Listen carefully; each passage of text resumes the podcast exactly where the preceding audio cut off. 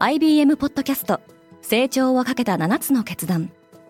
成長をかけた7つの決断とは今後3年間に世界を形作ると予想される7つのビジネストレンドについて IBM が何千ものクライアントとの対話に基づき提言をしたものです。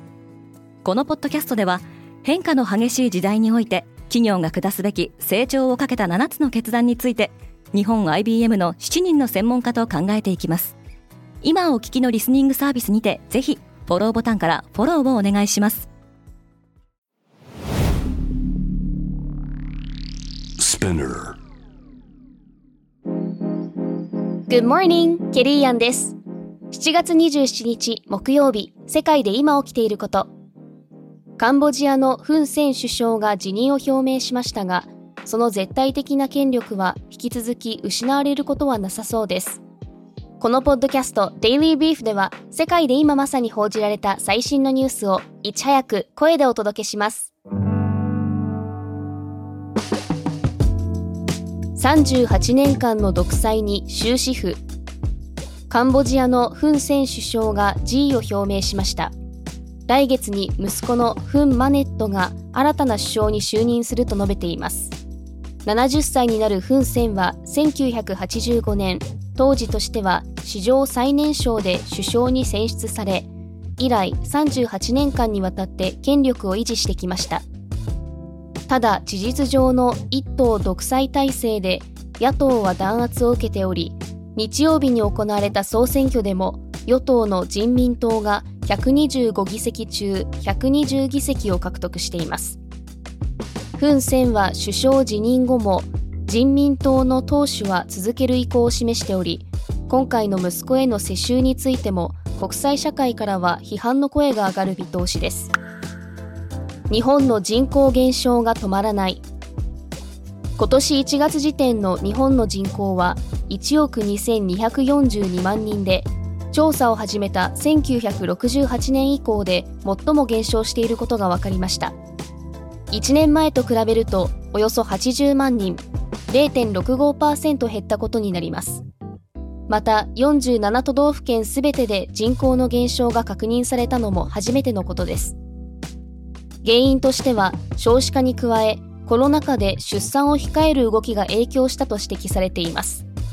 一方で日本国内に住む外国人の数は1年前より10.7%増えており過去最高のおよそ300万人に達しています。FRB はまだインフレ退治を楽観視していない。FRB アメリカ連邦準備制度理事会は26日政策金利を0.25%引き上げることを決めました。6月の前回会合では11会合ぶりに金利を据え置きましたがインフレの再加速を防ぐため利上げを再開しました。これにより政策金利は年5.25%から5.5%となり22年ぶりの高水準となりました。エネルギー価格の下落などで CPI 消費者物価指数の上昇率は減速していますがサービス分野は根強いインフレ傾向にあります。年内に追加利上げがあるかどうかが焦点となります。AI は教師にとって変わることはない。ユネスコは過度のスマートフォンの使用が子どもの成績の低下につながるとして学校でのスマートフォン使用を禁止すべきだとする勧告を出しました。スマートフォンの利用時間が長ければ長いほど子どもの情緒の安定に悪影響を及ぼすというエビデンスがあるともしています。ユネスコはテクノロジーが進化する一方で子どもたちへの教育は常に人間中心であるべきで AI が教師との対面での対話にとって変わるべきではないと述べています。ユネスコの調査によると世界でも4カ国に1カ国の割合で学校でのスマホ利用は制限されておりフランスでは2018年オランダでは2024年の施行予定で学校でのスマホ利用が禁止されています。熱烈なサブウェイファンは一生無料でサンドイッチが食べられるかもしれない。アメリカのサンドイッチチェーンサブウェイは自分のファーストネームを正式にサブウェイに変更した人に生涯無料でサンドイッチを提供するというキャンペーンを発表しました。特設サイトで名前の変更に同意しキャンペーンに登録した人の中から1名が選ばれます。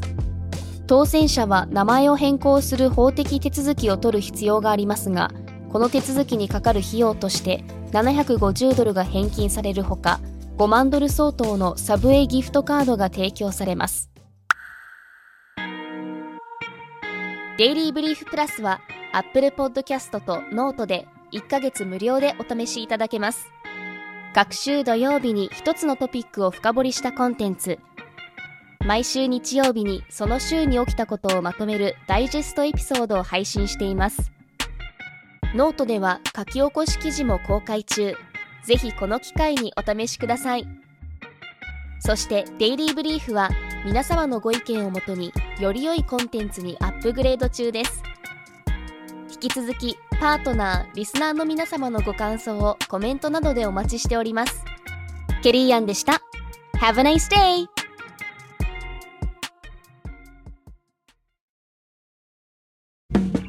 リスナーの皆様より多くのリクエストをいただいている話題のニュースを深掘りしたエピソードを週末の有料版で配信中です。今なら1ヶ月無料トライアルを実施中。詳細は概要欄に記載しています。この機会にぜひ聞いてみてくださいね。感想ご意見もお待ちしています。